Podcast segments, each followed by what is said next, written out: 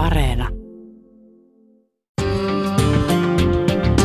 Ylepuheessa keskiviikkoisin kello yksi. Asa.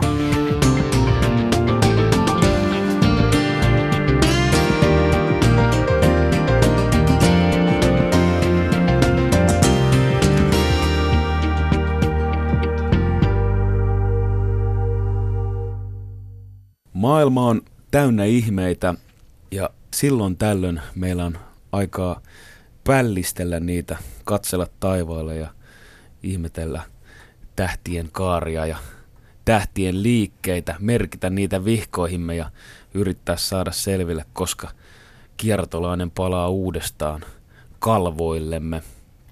Voimme tutkia mökkikaivun tai lähipuromme veden laatua ja yrittää pohtia, mitä uusia kotiloita meidän palstoille on tänä kesänä kävellyt. On olemassa päiviä, jolloin voimme olla niin kuin pieni lapsi, joka juoksee metsään. Tutkia sitä, mitä ihmettä olemme tulleet tänne tekemään, minne olemme tulleet ja mikä paikka tämä laajeneva hyrrä oikein onkaan. Millaisten luonnonlakien alla elämme. Pitkään on tähtitaivaalle katseltu ja jonkun verran asiat ovat antiikin Kreikasta muuttuneet, mutta kuinka paljon ne ovat muuttuneet? Edustammeko jo niin sanottua homo sapiens-ryhmää eli viisasta apinaa? Jäljellä on selvittämättömiä kysymyksiä edelleen, ajatuksia, jotka eivät ole vielä puhjenneet, ajatuksia, joita kukaan muu homo sapiens ei ole vielä aikaisemmin ajatellut. Saammeko tänään huutaa heureka, sitä en tiedä, mutta tänään me liikumme makromaailmasta tavalliseen maailmaan ja siitä vielä mikromaailmaan ihmisen sisälle. Ja otamme mikroskoopin alle yhdeksännen ammatin, tutkijan ammatin. Tutkijoiden kirjo on laaja ja tutkijoita löytyy joka lähtöön, mutta me pysymme tänään biologian alalla ja menemme ihmisen sisälle. Ihmisen sisälle ajatuksen maailmoihin. Toiset tekevät töitään ajatusten voimalla, toiset tykkäävät tehdä käsillä. Minusta tuntuu, että molemmat ovat akuutteja toimivassa utopiassa. Tänään me saamme keskustella tutkijan kanssa hänen työstään, mitä siihen kuuluu. Onko nämä tutkijan perusluonteen piirteitä, kauan kuulutetut uteliaisuus, rehellisyys, totuuden nälkä. Onko tutkijan työ edelleen sitä, onko siinä hitunen edelleen sitä pelle pelottoman hulluutta ja mielikuvitusten täyteisiä haihatteluja? Kuinka paljon siinä on konkreettista havainnointia ja kuinka voimme valmistautua siihen. Haihattelu on helppoa, mutta sitten kun alamme miettimään, missä järjestyksessä tutkimus suoritetaan ja mitä pohjatöitä tutkimusta varten tarvitsee tehdä, niin tulemme tilanteeseen, jossa koulutettu tutkija, ihminen, joka tietää, miten toimitaan, on paikallaan. Tieto on parhaimmillaan isänmaatonta universaalia omaisuutta, joka avartaa meidän kaikkien tajuntaa ja kehittää yhteiskuntaamme. Useammat ihmiset kuitenkin ovat sitä mieltä, että maailmaa voi vielä parantaa. Tänään kyselemme tutkijalta, voiko sitä parantaa vielä vai pitäisikö meidän jo palata takaisinpäin aikajanassamme, yksinkertaistaa toimintaamme.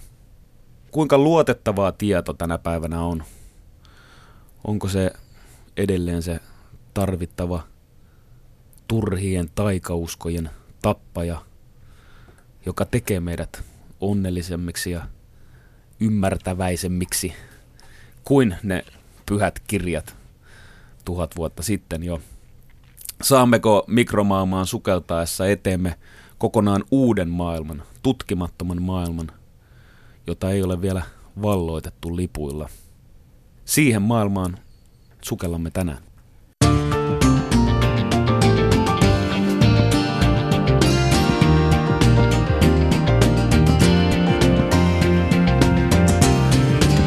Ylepuheessa Asa. Te kuuntelette Ammatit Utopiassa ohjelmaa ja me olemme saaneet vieraaksi Helsingin yliopistolta tutkijan Sanna Toivosen. Tervetuloa. Kiitos. Sanna, olet töissä Helsingin yliopistolla mitä sinun työ pitää sisällään? Mähän olen töissä Helsingin yliopiston lääketieteellisessä tiedekunnassa, biomedikunnalla kantasolukeskuksessa ja mä tutkin siellä kantasoluja ja niiden erilaistumista maksasoluiksi. Ja mun työpäiväni nyt on aamulla menen töihin ja menen katsomaan solut, miten ne jaksaa ja mitä ruokaa ne haluaa siinä päivänä ja suunnittelen eksperimenttejä tai yleensä ne suunnitellaan jo etukäteen hiukan ja mennään sitten päivän työlistan mukaan Sulla on niinku tavallaan semmoiset pienet lapsukaista aina odottamassa duunissa. Kyllä, ne on vähän niin kuin ihmisiä. Ne syö myös viikonloppuisin. Onko sun työ siellä niinku labratoukkana olemista vai näettekö te päivänvaloa koskaan? Nähdään päivänvaloa. Meillä on ylin kerros ja siellä on isot ikkunat. Mutta aika paljon ollaan kyllä siis, joo, laboratoriopäivät voi olla pitkiä. Valkoinen takki päälle ja joo huoneen ovet kiinni, ettei turhia bakteereja pääse koeputkiin. Kyllä, siis kantasolulaboratorio on tosi puhdas tila, eli siinä mennään kahden sulun läpi. Meillä on hengityssuojaimet, jotta mitkään ilmassa liikkuvat bakteerit ei mene meidän soluihin ja valkoiset takit ja kumihanskat ja kenkäsuojat ja se on puhdas tila. Ja me ei käytä antibiootteja meidän viljelyissä, niin täytyy myös liekittää kaikki pipetit ja kaikki mitä käytetään. Mä oon itse tutustunut tähän samaan tota, kiljua kotiviiniä keittelemällä, että se on hirveän tarkkaa, että ne on puhtaita ne astiat. Kyllä. Tota, minkälainen työryhmä, työporukka teillä on? Meillä on jonkun verran väitöskirjatyöntekijöitä, mikä mä itsekin olen. Sitten meillä on postdoc-vaiheen työntekijöitä, ketkä on vähän vanhempia tutkijoita. Meillä on yksi professori, ja sitten meillä on jonkun verran näitä junioreja, eli maisteriopiskelijoita, ketkä on meillä kesätöissä tai harjoittelemassa tai tekemässä graduaan. Ja sitten meillä on teknikot, ketkä hoitaa yleisiä juoksevia asioita, soluviljelyä ja sellaista. Miten se tota, tutkimuksen johtaja on varmaan se pää, joka sanoo, että koska, koska töihin tullaan ja muuta. Miten se jakaantuu muuten se? Onko teillä niin kuin sillä lailla, että teikäläinen on seuraavana arvoasteikossa, saat nakittaa niitä työ, työ, työharjoittelijoita juoksemaan? No periaatteessa joo, mutta eihän me nyt sellaista tehdä. tota, meillähän on akateeminen vapaus, eli aika pitkälti meillä ei ole työaikoja. Ja meidän professori on tietenkin äärimmäisen kiireinen ja hänen aikansa menee aika pitkälti kokouksissa ja apurahojen kirjoittamisessa ja tällaisissa asioissa. Ja me ollaan sitten niitä, ketkä tekee sitä varsinaista työtä siellä. Ja tota, arvoasteikolla en nyt tiedä, että mehän ollaan jokainen, meillä on kaikilla tutkijoilla oikeastaan oma projekti, mitä me tehdään. Ja siinä on vähän niin kuin yksityisyrittäjä, että tota, jokainen pitää huolta niistä omista projekteistaan. Totta kai ne voi olla meidän, meidän ryhmän tutkijoiden projektit jollain tavalla liitoksissa toisiinsa, joten me voidaan sitten tu- antaa tukea toisillemme ja miettiä yhdessä niitä asioita, mutta pääsääntöisesti yhdellä tutkijalla on sen omat työt, okay, mistä pitää huolta. Onko tota yhdellä tutkijalla pääasiassa yksi projekti aina meneillään? Että ei ole niin kuin, sä tällä hetkellä tutkit mm. kant, kantasolujen auttamista ha- maksasairauksissa, mm. niin onko sulla samaa aikaa päällä toinen juttu vai onko keskityt yhteen kerralla? Ihanne maailmassa meillä olisi vain yksi projekti, mutta totuus on se, että useimmilla niin on ainakin kolme projektia menossa samaan aikaan. Onko sulla nyt menossa monta projektia samaan On, ainakin. No tällä hetkellä mulla on itse asiassa vain kaksi isoa projektia ja sitten sit mun väitöskirja siihen päälle, mikä pitäisi myös kirjoittaa tässä. Mitä, mi, mitä tutkimusjuttuja sulla täällä, mä puhuin noista tota, maksasairauksien mm. hoidosta kantasolujen avulla. Mitä, onko se tällä hetkellä sulla pääkohde vai mi, mi, mitä te tutkitte mm. tällä hetkellä? Mun tutkimus tähän asti on ollut melko teknistä. Mä oon niin kuin tutkinut näitä tätä erilaistumistehokkuutta, kun siis kantasoluista pystyy tekemään maksasoluja – mutta edelleen ne solut, mitä me tuotetaan laboratoriossa, ei vastaa aikuisen ihmisen maksasoluja. Eli ne on kypsyysasteeltaan vasta niin kuin aika sellaisia epäkypsiä syntymättömän ihmisen maksasoluja. Niin mä on, se on ollut mun pääprojekti, että mä tutkin, miten me voitaisiin tehdä niistä parempia. Ja nyt mun ihan viimeinen projekti on tällainen ö, kasvatusympäristön muuttaminen kolmiulotteiseksi. Kun, kun yksilö kehittyy kohdussa, niin sehän on kolmiulotteinen tila – ja normaali soluviljelys tapahtuu Petrin maljalla kaksulotteisesti, niin kuin pinnalla, niin me uskotaan, että se parantaa sitä kypsymistä, solujen kypsymistä, kun ne menee kolmiulotteiseen tilaan. Se on mun yksi nyt päällä oleva projekti, mikä on oikeastaan aika valmis, se pitäisi nyt lähettää pian lehteen. Ja sitten on viimeinen, mikä on tällainen tautimalli Miras, mikä on ää, tämmöinen rappeumasairaus, mikä johtuu mitokondrion polymeraasi geenipolkkaamman mutaatiosta. Ja näillä potilailla, jos se tauti puhkeaa nuoruus siellä, niin niille tulee usein epileptisiä oireita ja niille annetaan lääkityksessä valproattia. Valproatti ei ole muuten myrkyllinen, mutta jostain syystä näillä potilailla se tuhoaa niiden maksan ja sitä mekanismia ei tiedetä. Niin tämä on se mun viimeinen projekti, mitä mä tutkin, eli mulla on näistä potilaista tehtyjä kantasoluja ja sitten mulla on terveen ihmisen kantasoluja. Mä erilaistan niistä laboratoriossa maksasoluja ja sitten niitä, niille annetaan tätä valproaattia. Ja sitten me analysoidaan erilaisia menetelmillä, että mitä sen solun sisällä tapahtuu. Ja jos me löydetään merkittäviä eroja, niin kuin me ollaan löydettykin, niin on ihan mielenkiintoisia juttuja, niin tästä voisi mahdollisesti kehittää sitten hoitoa. Eli voisi antaa niin kuin tavallaan pelastuslääkitystä, jos huomataan, että niin potilaille tulee maksaoireita siitä valproatista. Tuli, tuli paljon hienoja sanoja. Nämä on pien, pieniä taloja, mihin te kurkistatte ikkunoista. Mm. Tota, Kuinka kauan tämmöisessä yhdessä projektissa sulla menee suunnilleen? Onko siinä mitään, niin kuin, sä sanoit, että sulla on akateeminen mm. vapaus, että niin kuin saattaa, saattaa vierähtää jossain asiassa pidempään kuin itse mm. toivoisi. Mutta osaako yhtään sanoa, niin kuin, että koska sä saat unohtaa kaikki nämä pienet ikkunat, mihin sä oot tirkistellyt vuosien aikana? En varmaan koskaan. Tota, usein, siis tutkijahan voi vaikka kuinka kauan, usein mikä rajoittaa sitä aikaa on raha. Että jos me tulee rahoitus vaikka jostain jonkun tekeksen rahoittamasta projektista, niin silloin on tietty aika, milloin se pitää saada valmiiksi. Mutta kyllä näissä projekteissa kestää, siis puhutaan vuositasolla. Että kun kuitenkin yksi erilaistus, kun mä teen alan, lähden kantasoluista ja alan tekee niistä maksasoluja, siinä kestää ainakin kolme viikkoa. Saatika se, että ensin perustetaan ne linjat ja tehdään kaikkea, sitä täytyy tehdä montaa koetta, niin sitten yhden kokeenkin tekeminen vie niin paljon aikaa, että – että se, se vie aikaa. Että ihan viikonlopussa vaikka kuinka haluaisi, niin ei mm, saa kaikkea ei. valmiiksi. Ei. Tota, äh, minkä takia kantasolut on hyvä tutkimuskohde? Mä tiedän, että se ei ole niin kuin ainoa, ainoa tota, lääketieteen tutkimusala, mutta tota, hirveän usein nämä kuulee kantasolututkimuksesta. Mm. Ensinnäkin täytyy muistaa, että kantasoluja on paljon erilaisia. Ja ne kantasolut, mitä mä tutkin, niin ne on pluripotentteja kantasoluja. Mitä se tarkoittaa? Eli ne alun perin nämä alkion kantasolut, millä me työskennellään, ne on keinohedelmöityksestä ylijääneitä ää, alkioita, mistä me ollaan eri, eristetty sisäsolumassa. Tämä alkion sisäsolumassa on se solukko, mistä pystyy kehittymään kaikki ihmisen elimet. Me per, otetaan nämä sisäsolumassan solut ja niistä perustetaan solulinjoja. Ja niiden hienous on se, että ne pystyy jakaantumaan loputtomasti, eli se on niin kuin käytännössä loputon soluvara, ja ne pysyy monikykyisinä ja niitä voi pakastaa ja sulattaa. Ja sitten ne pystyy myös erilaistumaan. Eli me pystytään niistä tekemään muokkaamalla niiden kasvatu, kasvatusolosuhteita niin erilaisia soluja, eli elinten soluja. Eli tämä on tavallaan, jos vertaa niin kuin esimerkiksi eläinmalleihin, niin tämä on paljon miele- miellyttävämpi. Ja sitten tässä on vielä kaiken lisäksi, tämä on nyt kyse ihmisestä, joten me saadaan niin kuin todenperäisempää tutkimustulosta kuin hiirimalleilla esimerkiksi, koska hiirihän, hiiren metapolia ja kaikki toimii eri tavalla kuin ihmisen. Että vaikka me saataisiin hiireltä joku tutkimustulos, niin se ei välttämättä toimi ihmiselle samalla tavalla.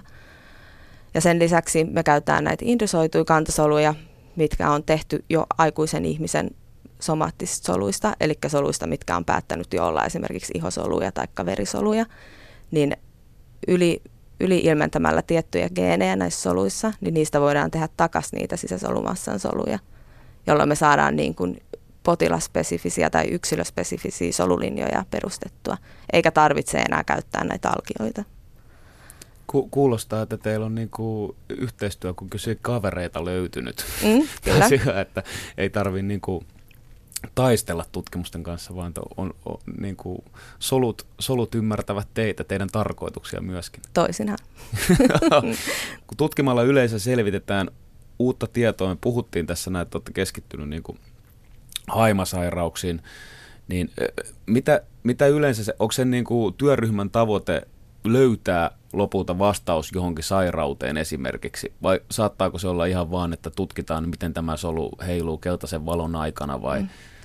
Siis me totta kai on aina hienoja, isoja maaleja, mihin tähdätään, mutta siis se vaatii paljon perustutkimusta.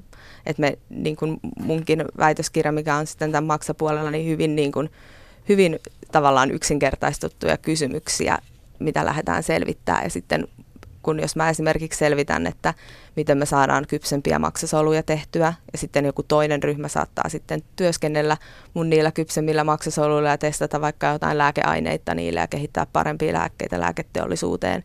Ja sitten taas joku kolmas ryhmä saattaa käyttää niitä johonkin tiettyyn niille kiinnostavaan sairauden tutkimiseen. Eli se on niin kuin yhteistyötä. Jokainen tekee pieniä asioita ja sitten tiedon kuitenkin tiedon, tieteen ainakin pitäisi olla aika yleistä. Mm. Eli pystytään jakamaan sitä tietoa, mitä kukin löytää. Onko se, se, onko se tiedemaailma kuitenkin sitten jollain tavalla semmoinen, että kai tutkimisen maailma, että siinä ei ikinä täysin tiedetä, minne ollaan menossa? Ei välttämättä, tai ainakin jo usein, usein se tarina muuttuu matkalla. Hyvin usein käy niin, että ensin on joku projekti, mitä lähdetään tekemään ja loppujen lopuksi päädytäänkin johonkin ihan toisenlaiseen lopputulokseen. Vo, Voisi kuvitella, että jos saa niin pientä, pientä mm. sankaria seuraat ja se häntää siellä pipetissä, niin eihän mm. sitä voi ikinä kysyä, että mihin se on menossa, että se päättää Juh. itse.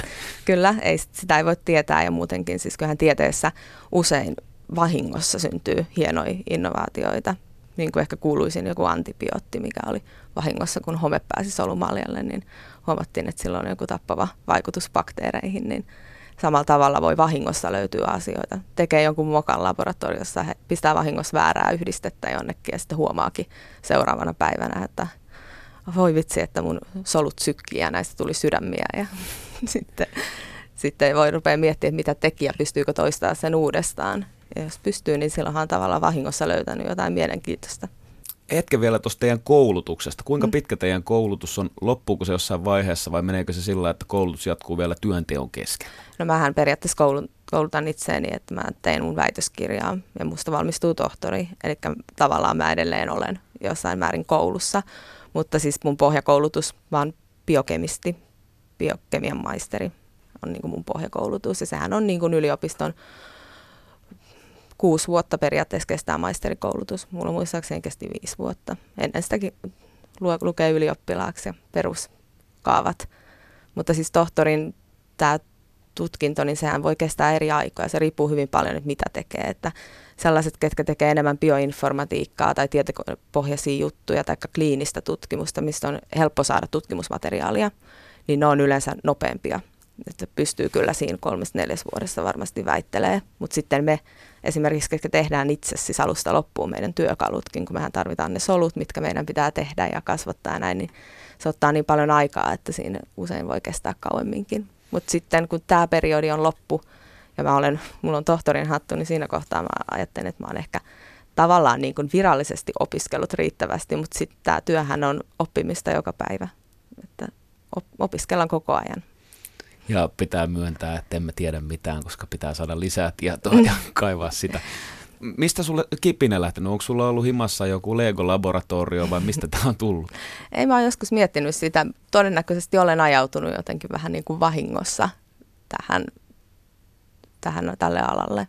Et biologiahan on aina kiinnostanut. Et mä oon tykännyt kovin biologiasta. Sen takia menin varmaan opiskelemaan biokemiaa mutta se, että mitä musta kantasolututkija on tullut, niin se on vaan sitten sattumien summaa, että mä halusin muuttaa Tampereelle jossain kohtaa ihan vaan koska halusin.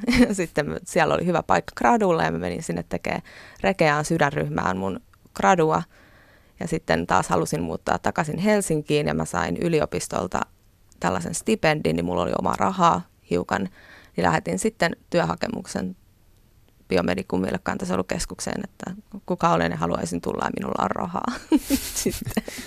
Heti aukesi portit tähän sitten, rahaa. Sitten mä pääsin sinne ja välillä on, on päiviä, jolloin on katunut ajatellut, että olisi voinut tehdä jotain helpompaakin, hmm. kun tuntuu, että ei mikään toimi. Mutta sitten taas toisetaan tiede on niin mahtavaa sitten, kun on tehnyt paljon töitä ja oikeasti löytää jotain ja saa hienon tutkimuksen tehtyä, niin kyllä se palkitsee myös. Tota, sä sanoit, että te joudutte tehdä itse teidän tutkimusmateriaalin. Mistä mm. te saatte kantasoluja? No ihmisiltä nyt nykypäivänä aika paljon. Nyt mehän Mutta otetaan... ette, ette varmaan baarissa koputa olkapäähän, että hetkinen. ei. Tai niin, miksei. Mutta, joo, ei. Ei olla niin, että kyllä ne yleensä on jotain, siis potilaat mielellään luovuttaa niiden ihosoluja, koska tota, totta kai, tai siis mitä tahansa. Ja sitten ihan vapaaehtoisilta ihmisiltä, ketkä haluaa antaa tieteeseen materiaalia. Onko teillä, niin kuin lääkäreillä on tämä lääkärin kansainvälinen vala, että mihin ikinä ne menee, niin ne aina pa- palvelee näitä jaloja periaatteita, mm. missä jokainen pitää parantaa. Onko tutkijoilla mitään tämmöistä valaa tai sääntöjä? No en tiedä, onko mitään sääntöä, mikä olisi niin kuin paperille kirjoitettu, mutta kyllä jokaisen tutkijan pitäisi olla rehellinen, että omaa tutkimustuloksiaan ei saa niin kuin väärentää, että sehän on ehkä suurin rikos ikinä, mitä voi tehdä ja että ei oikeastaan muuten. Pitää olla rehellinen. Mitä, mitä niitä on sitten näitä niin kuin tutkimuksen periaatteita, mitkä kun tutkiessa aina pitää olla niin kuin, tämmöiset, niin kuin, että ei saa vahingoittaa, eikö se ole joku, että ei saa vahingoittaa tutkimuskohdetta tai mm. ää, tiedon hyötyperiaate, että sieltä mm. piti jotain niin kuin, yhteiskunnallisesti tärkeää tutkia? On, on, onko niitä mitään sääntöjä tullut? No periaatteessa ei, mutta kun siinähän on kyse siitä, että mehän tarvitaan rahoitusta meidän tutkimukseen. Ja jotta me saadaan rahoitusta, meidän täytyy hakea sitä raho, rahaa niin kuin erilaisilta säätiöiltä ja mitä ikinä EUlta ja Tekesiltä ja ketä näitä nyt rahoittaa, akatemia, niin kyllä siinä silloin täytyy olla joku järkevä idea, mm. että eihän kukaan rahoita tutkimusta. Jos mä olisin miljardööri ja haluaisin tutkia, niin kaiva mä saisin tutkia mitä haluan, jos mulla olisi oma rahaa.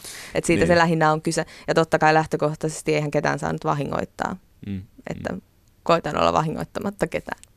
Tota, hyvä niin. Tota, mit, mit, pakko kysyä näistä koe-eläimistä, kun sanotaan, että on laboratoriorottia. Mm. Miten, miten heitä koitetaan olla vahingoittamatta? Onko se sillä, että ajatellaan suoriltaan, että muutama rotta sinne tänne, jos keksitään maksasairauksiin parannus, vai onko teillä joku, joka tulee katsomaan, miten rotat voi? Nehän, nehän meidän eläimet asuu siellä eläintallilla, ja ne on, tota, niillä on siellä omat hoitajat ja fasiliteetit, ja ne voi kyllä aika hyvin, että niistä pidetään tosi hyvää huolta siellä.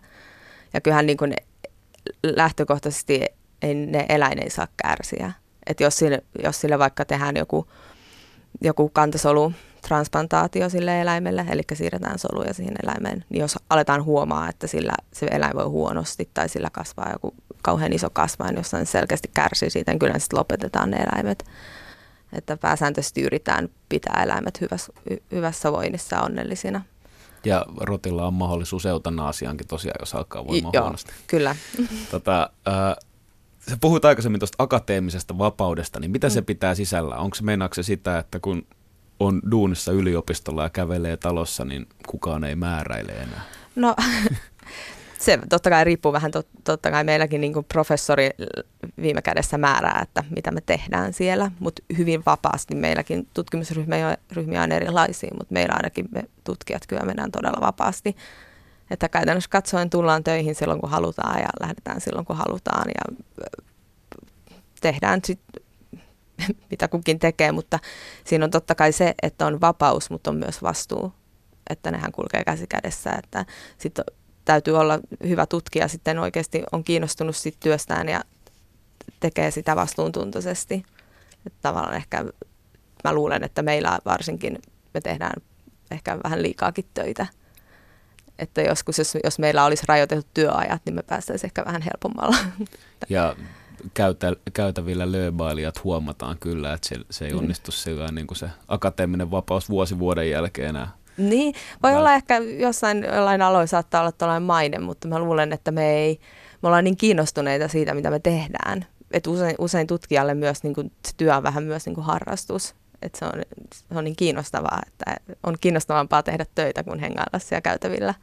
Tota, puhuttiin aikaisemmin tuosta, että voi saada niin kuin, tutkimukselle tukea joko yliopistolta, säätiöltä tai jotain mm. yritykseltä, niin kuka, kuka tuo leivän sun pöytää tällä hetkellä? Mm, tällä hetkellä se on Helsingin yliopisto pääsääntöisesti maksaa mun palkan, mutta mulla on ollut tutkijakoulurahoitusta jonkun verran aiemmin. Sitten mä oon ollut isossa sellaisessa EU-rahoittamassa projektissa, mistä tuli mun palkka. Ja sitten Tekes on ollut yksi iso rahoittaja. Sitten mulla on ollut pienempiä, siis tällaisia, voi, tutkija voi itselleen hakea niin kuin pientä rahoitusta. E- eroaako sun mielestä näiden niin kuin, eri instanssien rahoittamat tutkimukset keskenään? No ero on ehkä jollain, jossain määrin. Jotkut, jotkut, esimerkiksi Tekes on sellainen, että sinne pitää raportoida todella tiiviisti ja jatkuvasti ja ne haluaa seurata, miten se tutkimus kehittyy. Ja sitten taas jotkut muut on, varsinkin jotkut pienemmät säätiöt, mitkä tukee, niin ne vaan antaa sulle rahaa ja sitten sä jossain vaiheessa ehkä kirjoitat sinne jonkun raportin. Että et niissä on usein niin kuin enemmän vapautta. Että Tekeskin varsinkin sellainen, että se niin aika pal- paljon määrää sitä, että miten se ja missä tahdissa se tutkimus edistyy ja pitää edistyä. Onko se tota, myös tämä rahoittaja, joka päättää usein, että mitä tutkitaan? Rahoittaja ei yleensä ymmärrä niin kuin yksityiskohtia, että se täytyy kyllä itse, että ne rahoittaja haluaa tulosta. Että se, niin kuin miten se tulos tehdään, niin se on meidän, meidän päävaiva. Joo. Te saatte päättää tutkimistavat. Mm rahoittaja haluaa tuloksia. Sitten kun ajatellaan, että kuitenkin resurssit on jossain määrin rajalliset tutkimuksiin, niin tota, te valitsette kohteet. Vai onko teille semmoisia bosseja siellä, jotka tulee sanomaan, että Sanna, oletko täysin unohtanut nyt tämän mitokondriotutkimisen?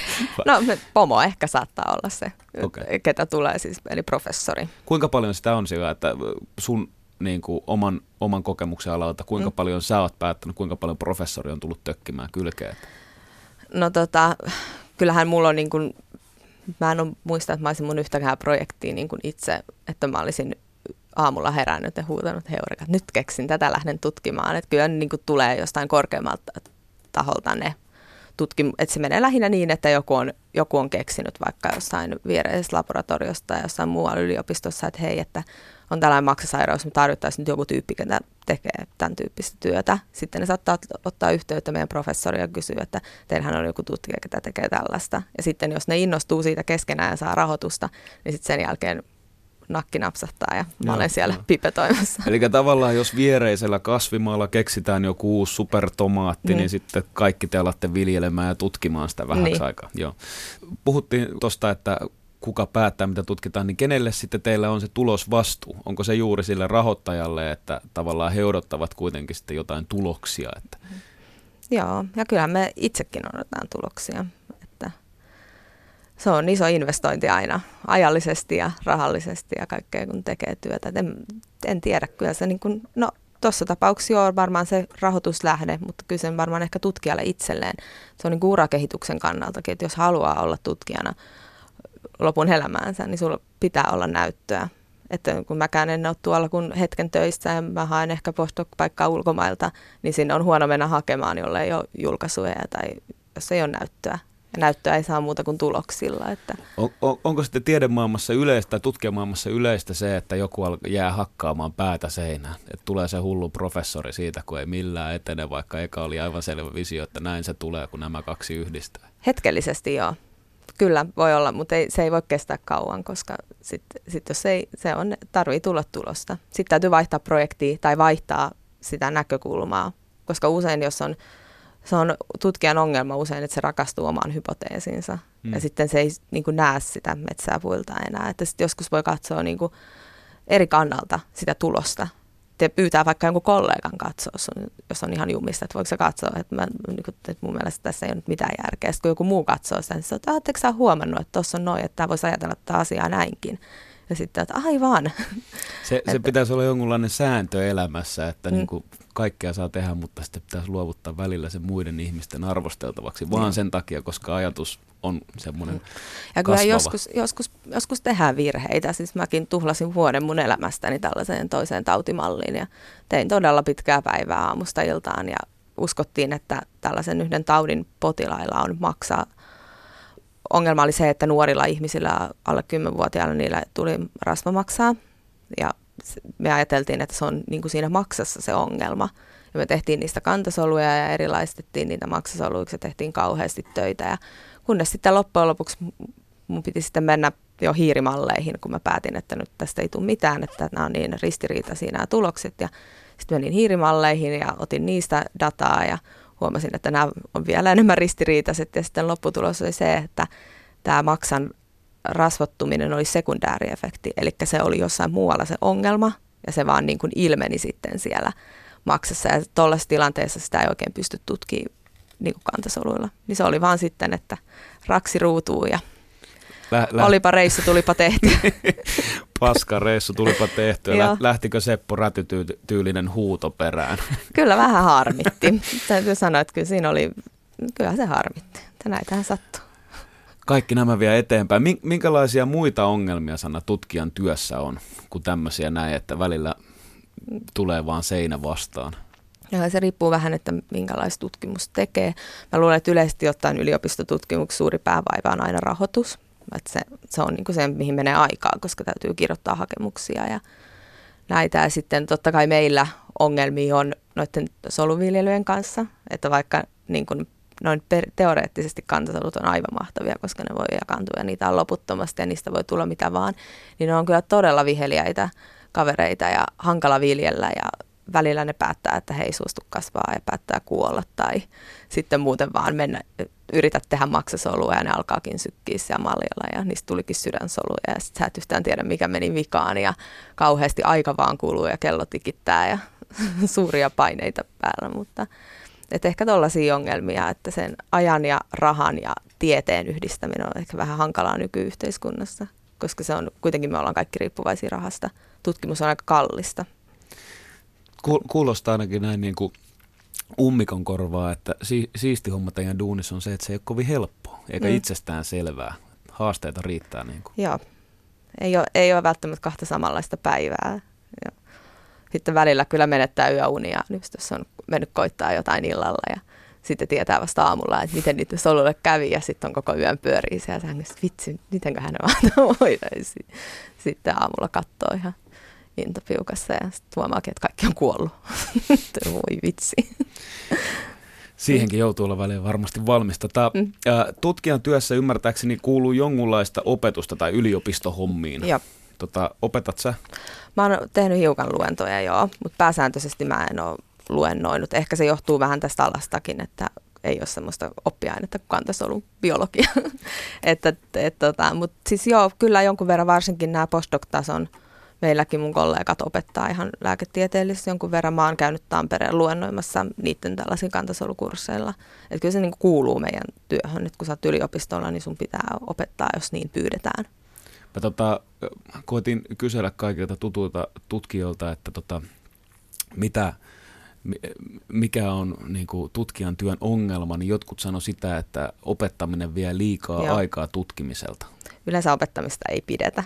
Se on vähän sellainen, että se on pakko tehdä, jos käsketään, mutta tota, se, koska se vie, tutkija haluaisi tehdä sitä omaa työtään. Ja sitten kun niiden täytyy mennä opettaa, niin se vie helposti monta tuntia työpäivästä. Niin se on ehkä se, mikä harmittaa. Et en mä usko, että me niitä oppilaita vihataan, mutta se vaan Niin, on, niin. että se vie aikaa. Tutkiminen on tavallaan eteenpäin astumista ja Mm. opettaminen on aina sen saman toistamista, Mm. mm. joka on jo tavallaan aivoihin keräytynyt tiedoksi.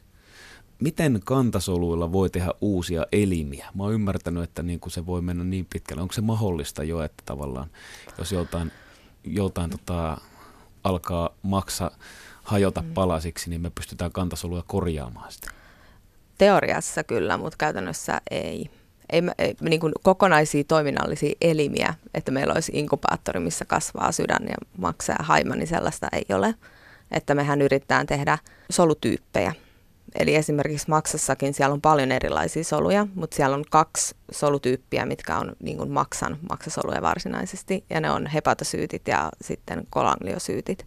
Ja hepatosyytit on niitä soluja, mitkä vastaa maksan toiminnasta pääsääntöisesti, eli lääkeainemetapoliasta ja proteiinien tuottamisesta ja yleisesti sokerin metaboliasta ja näistä, niin ne on niitä hepatosyyttejä, niitä me yritetään tehdä. Ja se käytännössä, miten ne tehdään, niin se, me matkitaan sitä, mitä tapahtuu yksilökehityksen aikana ihan niin kuin ihmisessä. Eli tutkimuskirjallisuuden perusteella tiedetään joitain signaaleja, mitä tarvitaan, jotta solu päättää kehittyä johonkin tiettyyn suuntaan. Tätä tietoa me hyödynnetään laboratoriossa. Eli siis tämä sisäsolumassa, mistä mä puhuin aiemmin, niin se on se solumassa, mistä alkiosta kehittyy kaikki ihmisen kudokset. Ja kastrulaatio, mikä tapahtuu yksilökehityksen alkuvaiheessa, niin siinä muodostuu kolme solukerrosta, ektodermi, mesotermi ja endotermi. Ja nämä on ne solukerrokset. Ektodermistä esimerkiksi kehittyy hermosto, mesodermistä sydän ja verisuonet ja sitten endodermistä esimerkiksi maksa ja haima. Niin kun tiedetään näitä steppejä, mitä tapahtuu yksilökehityksen aikana, että ensin on monikykyinen solu, mistä tulee endodermisolu, mikä sitten päättää tulla maksakantasoluksi, mistä tulee sitten kypsä maksasolu. Ja näitä, kun me tiedetään, mitä signaaleja siellä nämä ympäröivät kudokset ja muut solut erittää näille soluille, jotta ne tietää, mihin, ne, mihin suuntaan niiden tulisi mennä, niin sitä me matkitaan siellä laboratoriossa. Eli me annetaan niille niitä signaaleita niissä aikapisteissä, kun yksilökehityksessäkin tapahtuu. Totta kai pikavauhtia, että meillä on yhdeksän kuukautta se ei siellä kasva se maksasolu. Mutta Mut osa- se perustuu siihen. Ja kokonaisia elimiä ei tehdä. Mutta osaatteko jo hep- hepatosyyttejä tehdä? No aika, me osataan tehdä hepatosyyttien kaltaisia soluja. Niistä puuttuu tiettyjä funktioita, että ne ei ole niin kuin ihan, että esimerkiksi lääketeollisuushan on äärimmäisen kiinnostunut näistä soluista, koska niillä pystyisi testaamaan uusia lääkkeitä ja kehittää, kehittää ja muutenkin testaa myrkyllisyyttä, näiden lääkeaineiden myrkyllisyyttä. Mutta tota, ongelma on se, että tietyt sypaktiivisuudet esimerkiksi näissä soluissa ei ole vielä kypsän solun tasolla. Mutta siis ihan hyvä, hyvässä suunnassa ollaan ja ne on jo parempia kuin tällaiset hepatoomasolulinjat, mitä ollaan tähän asti käytetty. Niin kyllä meidän solut on mun mielestä parempia kuin hepatoomasolut. Kohta sukelletaan lisää solulinjoihin ja muihin.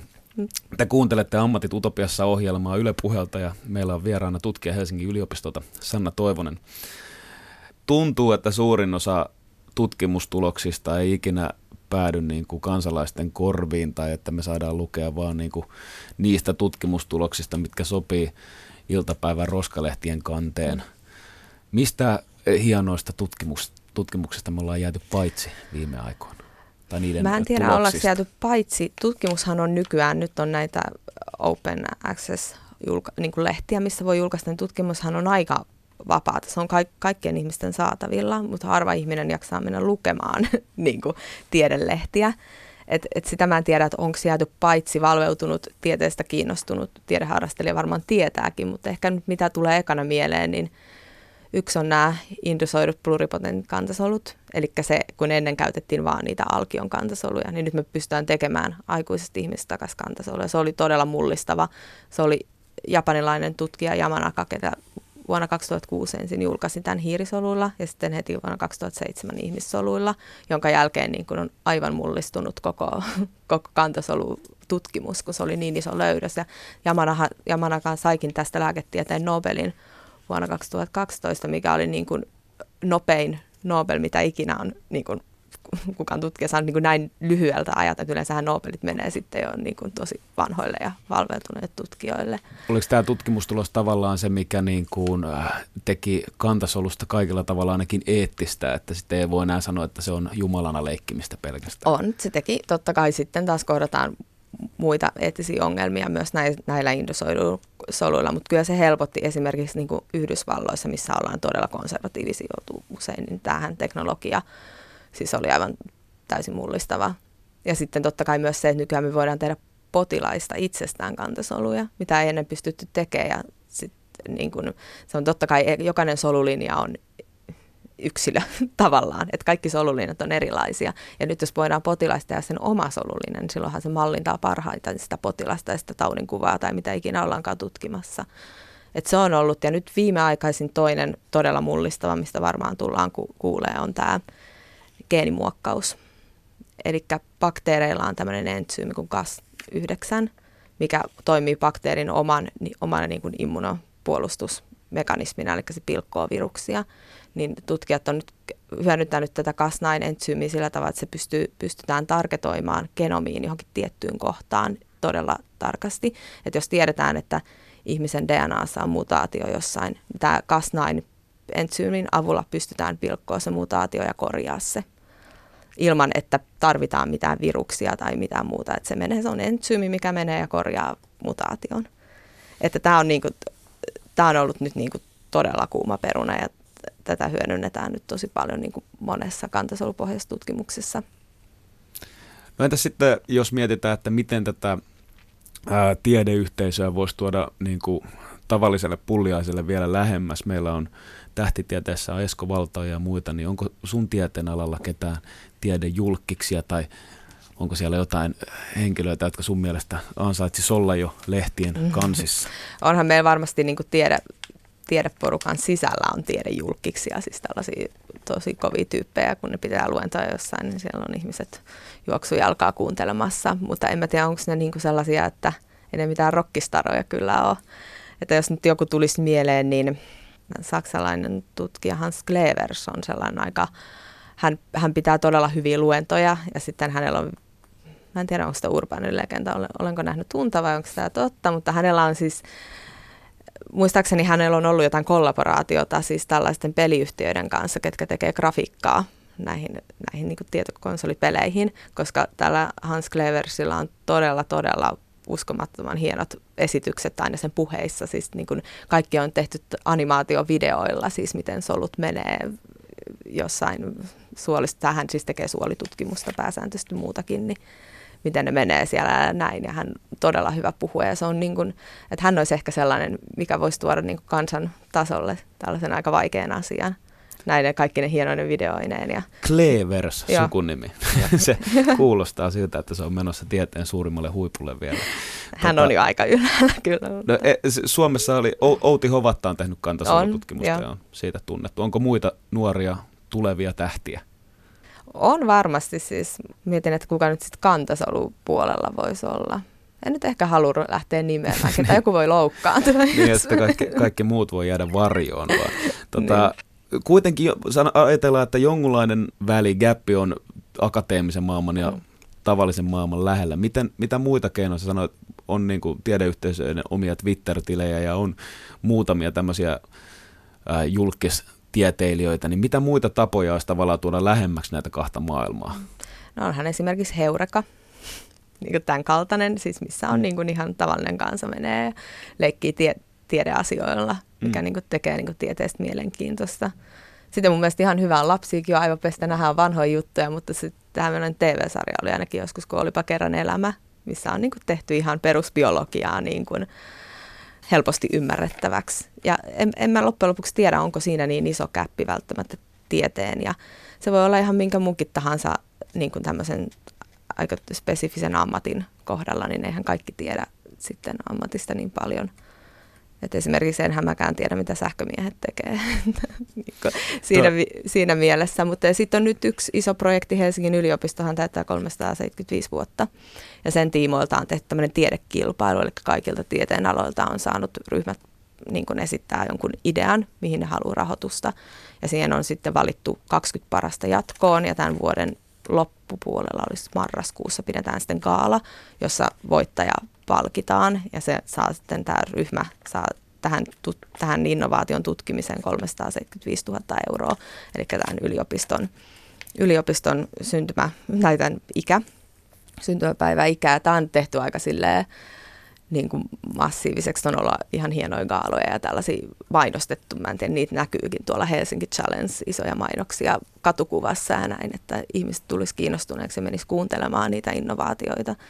Että Onko teillä ollut tota viime vuosina semmoisia avoimia ovien päiviä, milloin ka- kadun tallajat vetelee kumihanskat käteen ja tulee pällistelemään? Meillä on, joo, siis on Biomedikum Helsinki-päiviä, mutta ei ne silti sinne laboratorioon Ovet on silloin lukossa, mutta kyllä niin pääsee kävelemään biomedikumille ja katselee. Mehän ollaan siellä toi Biomedikum Helsinki on kuitenkin suhteellisen uusi rakennus ja se on aika sellainen lasipainotteinen, että meidän laboratoriot on sinne käytäviin niin kuin ihan avoinna, että lasin läpi voi katsoa, kun me siellä valkoisissa koltuissa mennään ja pipetoidaan. Tanssitte bakteerien kanssa. Kyllä välillä tanssitaankin. tota, kuinka paljon, puhuttiin aikaisemmin siitä, että ketkä tuke, rahoittaa teidän mm. tutkimuksia, mm. niin kuinka paljon kaupalliset instanssit on kiinnostuneita tuloksista? Onko ollut tapauksia, missä yritykset tulee vähän liian lähelle jo, alkaa kyselemään kokeiden tuloksia ennen kuin kokeet on tehty loppuun? Totta kai varmasti yritykset on niin malttamat, tai siis just kun on, varsinkin jos lääkefirmat on pistänyt paljon rahaa johonkin, niin totta kai ne haluaisi sitten mahdollisimman nopeasti sitä tulosta, mutta siis en nyt muista, että tai ei mulla ei ainakaan henkilökohtaisesti ole sellaista kokemusta, että oltaisiin niin tyyli raakille tuloksia lähetty kaupallistaa, mutta kyllä niin, sitäkin varmaan tapahtuu maailmalla Ei ole sähköpostiin tullut niin kuin lentolipputarjouksia. Että. ei, ei ole, mutta tota, joo, siis niin, se on tietenkin aina riski, että jos lähdetään hosumaan, että kaikki pitää tutkia kunnolla ennen kuin sitä voi rupea puskea eteenpäin. No minkälaisia ongelmia sitten, puhuttiin kai aikaisemmin tuossa lämpiössä jo, että jonkunlaista plagiointia ja tämmöistä tiedemaailmassa esiintyy, niin minkälaisia huijauksia saat kuullut viime vuosina esimerkiksi? No tämähän oli nyt tämä ehkä suurin, mistä ollaan kohuttu, niin viime vuonna tämä japanilainen tutkimusryhmä julkaisi Natureista tällaisen kantasolupaperin, missä ne sanoo, että tämmöisessä hapekkaassa ympäristössä voit niin kuin so, somaattisista soluista uudelleen ohjelmoida kantasoluja. Ja loppujen lopuksi paljastui, että tämä data ei ollutkaan totta, mitä siellä julkaistiin, että se oli, siellä oltiin modifioitu niitä tuloksia ja käytetty monta kertaa samoja kuvia ja vähän eri vaan kuvatekstit muutettu ja kuva olikin jostain ihan muualta, mistä väitettiin. Ja useinhan näistä jää nopeasti kiinni siinä kohtaa, kun muut ryhmät yrittää toistaa ja kukaan ei onnistu. Ja sitten aletaan epäilemään, että mikä tässä on ja sitten aletaan katsoa ta- tarkemmin sitä dataa. Niin. Ja tämä on varmaan just siitä paineesta, kun pitää saada rahoitusta ja pitää menestyä, että ilman menestystä sä et saa rahaa ja sitten haluaa kuitenkin tutkia, niin tällainen saattaa niin kuin tutkija meidän unohtaa sen, että mitä hän on tekemässä. Niin, mutta Et, Nature on aika pitkälle kuitenkin, että sinne menee läpi. Joo, sinne siis asti. sehän olikin aivan uskomaton juttu ja sitten tuli iso polemikki. Me istuttiin labrassa sipsipussien kanssa ja seurattiin jännityksellä, mitä tapahtuu seuraavaksi, mutta, mutta tota, siinähän kävikin huonosti se tutkimusryhmän johtaja tappoi itsensä ja tämän ykköstutkijan ei varmasti enää tarvitse ikinä tehdä tutkimusta ainakaan missään yliopistolla, että ehkä sitten jossain kaupallisella puolella, mutta, mutta toi on ehkä nyt ääriesimerkki pahin, mitä, mitä voi tapahtua, että kyllä pitää niin kuin olla rehellinen sen, sen kanssa, mitä julkaisee. Kyllä, mutta paljastaa sen, että ihminen on ihminen ja mm. joskus jokaiselta, jokainen saattaa flipata ja lopettaa mm. hermot ja päätyä niin sanottuun epäjärjestykseen. Puhuttiin myös tuossa, että Amerikassa on ne kiihkouskovaiset ja republikaanit, jotka vastustaa hyvin paljon kantasolututkimusta, niin usein he sanovat, että me leikimme Jumalaa, jos me alamme kantasoluilla tutkimaan, niin onko Suomessa uskonnollista vastustusta kantasolututkimuksen tiimolta? Jos on niin hyvin vähän. Ei mä, tule sähköpostiin sellaisia uhkauksia? Ei, mä en ole, ihan, en, ole, en ole ikinä saanut kirkolta viestiä. Että, mutta ei, ei kyllä Suomessa aika vapaasti tehdä. Eikä tämä niin kuin ole, ja sitten kun se on vaan jotenkin mun mielestä niin ihmeellistä, että joku voi väittää, että me leikitään Jumalaa, jos me M- Miten sä puolustautuisit, jos joku tulisi nyt sanomaan, joku pap- pappis tuolla liperit kaulassa, että sinä leikit Sanna Jumalaa, että joku roti johonkin, niin miten sä mm, Mä haluaisin ensin, että hän perustelee sen, että millä tavalla mä leikin Jumalaa. Sen eh- jälkeen mun on helpompi puolustautua. Niin, eh- ehkä se sanoisi, että sinä, sinä otat kantasoluja elävistä sikiöistä ja teet niistä mitä haluat. Mm, no joo, mutta sitten toisaalta en mä tee niistä toista ihmistä. Että ei niin kuin, siis mehän vaan tutkitaan niillä sellaisia juttuja, mitä ei pysty muuten tutkimaan.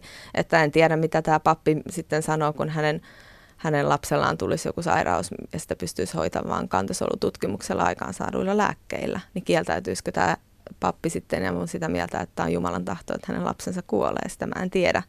Mutta siis se on, että mun, mun mielestä mun, tai siis mun arvoasteikolla tämä tutkimus on tärkeämpää kuin se, että joku kuvittelee, että me leikitään Jumalaa, koska emme sitä kuitenkaan, emme, emme saada oikeita ihmisiä kasvaa noista soluista, eikä, eikä edes kokonaisia elimiä.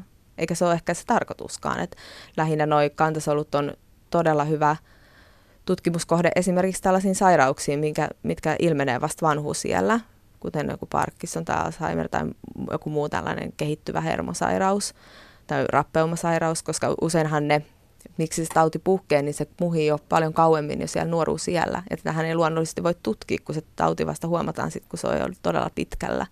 Niin kantasoluistahan, koska kantasoluissahan tämä ihmisen elinkaari menee pikavauhtia laboratoriossa ja sitä voi tutkia sitä, mitä siellä tapahtuu, kun se solu lähtee menemään hermosoluksi ja onko siinä jotain eroa terveiden ihmisten ja näiden potilaiden välillä. Ja ehkä sieltä kautta löytää lääkitystä tai jopa ennaltaehkäisevää hoitoa näille sairauksille. Ja tämä on sellaista, mitä ei oikeastaan pysty millään muulla tutkimaan kuin luotettavasti kuin tällaisilla kantasoluilla. Eli kaikki uskovaiset olkaa rauhassa siellä, täällä ei leikitä Jumalaa, ei. vaan ollaan ihan täysin Johannes Kastajan parantajan roolissa vielä. Te kuuntelette Ammatit Utopiassa ohjelmaa. Kanava on Yle Puhe ja meillä on studiossa vieraana tutkija Helsingin yliopistolta Sanna Toivonen. Sanna, tässä ajassa on paljon suuria ongelmia ja mä haluan siirtyä sun omasta labrasta ja sun omasta koeputkista niihin. Mitkä sinun mielestä on tämän ajan suurimmat ongelmat? Ja voiko tiede tarjota niihin vastauksia? Niin ihan yleisesti kaikista maailman ongelmista on ehkä vaikea sanoa, onhan meillä paljon ongelmia. Mä osaan ehkä vaan todella enemmän spesifisesti määrittää, mitkä on mun tieteen suurimmat ongelmat. E, puhutaan niistä ongelmista, mitkä on ihmisen sisällä olevia, ehkä lääketieteellisiä ongelmia.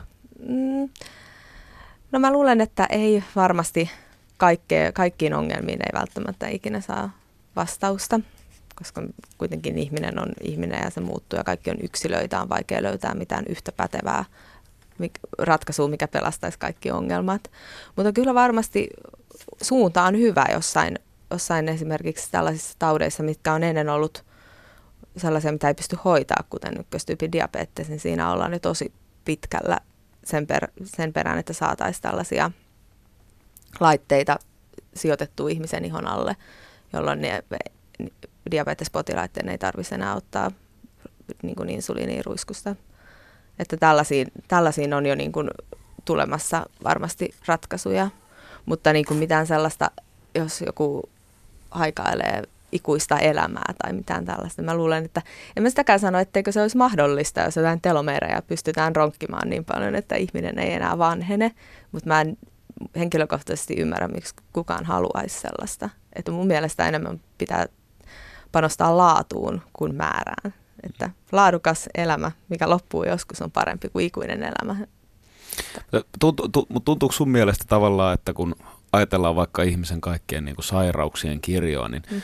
ollaanko me jo voitolla? Onko niin kuin pahimmista sairauksista ihminen käynyt pipetillä läpi ja katsonut tarkkaan, että mistä johtuu tämä ja tämä. Tuntuu, että hirveän, monen, hirveän monesta niin kuin vakavasta taudista me ollaan jollain tavalla jyvällä jo ja meillä Joo, on siis joku on, suunta. On, on ja siis niin varsinkin tämmöiset isot epidemiat on, on rutto esimerkiksi. Tai jotain niin. tällä. Nämä, mutta näähän on nyt tällaisia asioita, että, että niin perushygienia ja elintavat auttaa siis välttymään monilta sairauksilta. Että ihan vaan tällainen tietoisuus asioista auttaa. Ja sitten totta kai niin kuin HIVin tutkimuksessa ollaan tosi pitkällä, että, että HIV ja AIDS ei nyt ole enää niin tappava tauti, mitä se on joskus ollut. Ja se on niin kuin, kiitos tutkimuksen. Totta kai sitten on kyllä jotain viheliäitä kuin syöpääkin, mitä ei vieläkään pysty hallitsemaan, että syöpähän tulee on ja varmaan tulee vielä pitkään ole aikamoinen ongelma ihmiskunnalle. Ja nykyään sitten taas, että okei, on tietoisuutta ja tietyt tällaiset taudit pystytään välttämään tai parantaa, mutta sitten ihmisillä on nykyään aika paljon hyvinvointivaltioissa näitä elintapasairauksia tai elintasosairauksia. Onko Et syöpä sellainen? Se voi olla. Se voi olla. Tupakointi voi aiheuttaa keuhkosyöpää, mutta myös ihminen, ketä ei tupakoi, voi saada keuhkosyömän. Sitten jotkut ruuat saattaa tai jonkun ruoki, ruo, tai jos ei syö jotain ruokaa, niin se saattaa aiheuttaa esimerkiksi paksusuolen syöpää, että niin kuin, runsaskuituinen ruoka tekee hyvää, että se niin kuin ennaltaehkäisee tällaisia ongelmia. Mutta tota, joo. Mä muistan Pihlajanmäestä yhden semmoisen rokkari, joka yhden kesän söi noita Eines-pizzoja ja Coca-Colaa ja sitten meni kouluun ja sillä oli keripukki. Joo, siis sehän vitamiinin puutos sehän voi olla. Tota, paljon on tiede muuttanut jo maailmaa. Uskotko sinä, että se vielä muuttaa lisää? Varmasti muuttaa, uskon. Kyllä. Tiedätkö mitään muuta alaa, millä tavallaan olisi potentiaalia muuttaa yhtä paljon maailmaa kuin tiede?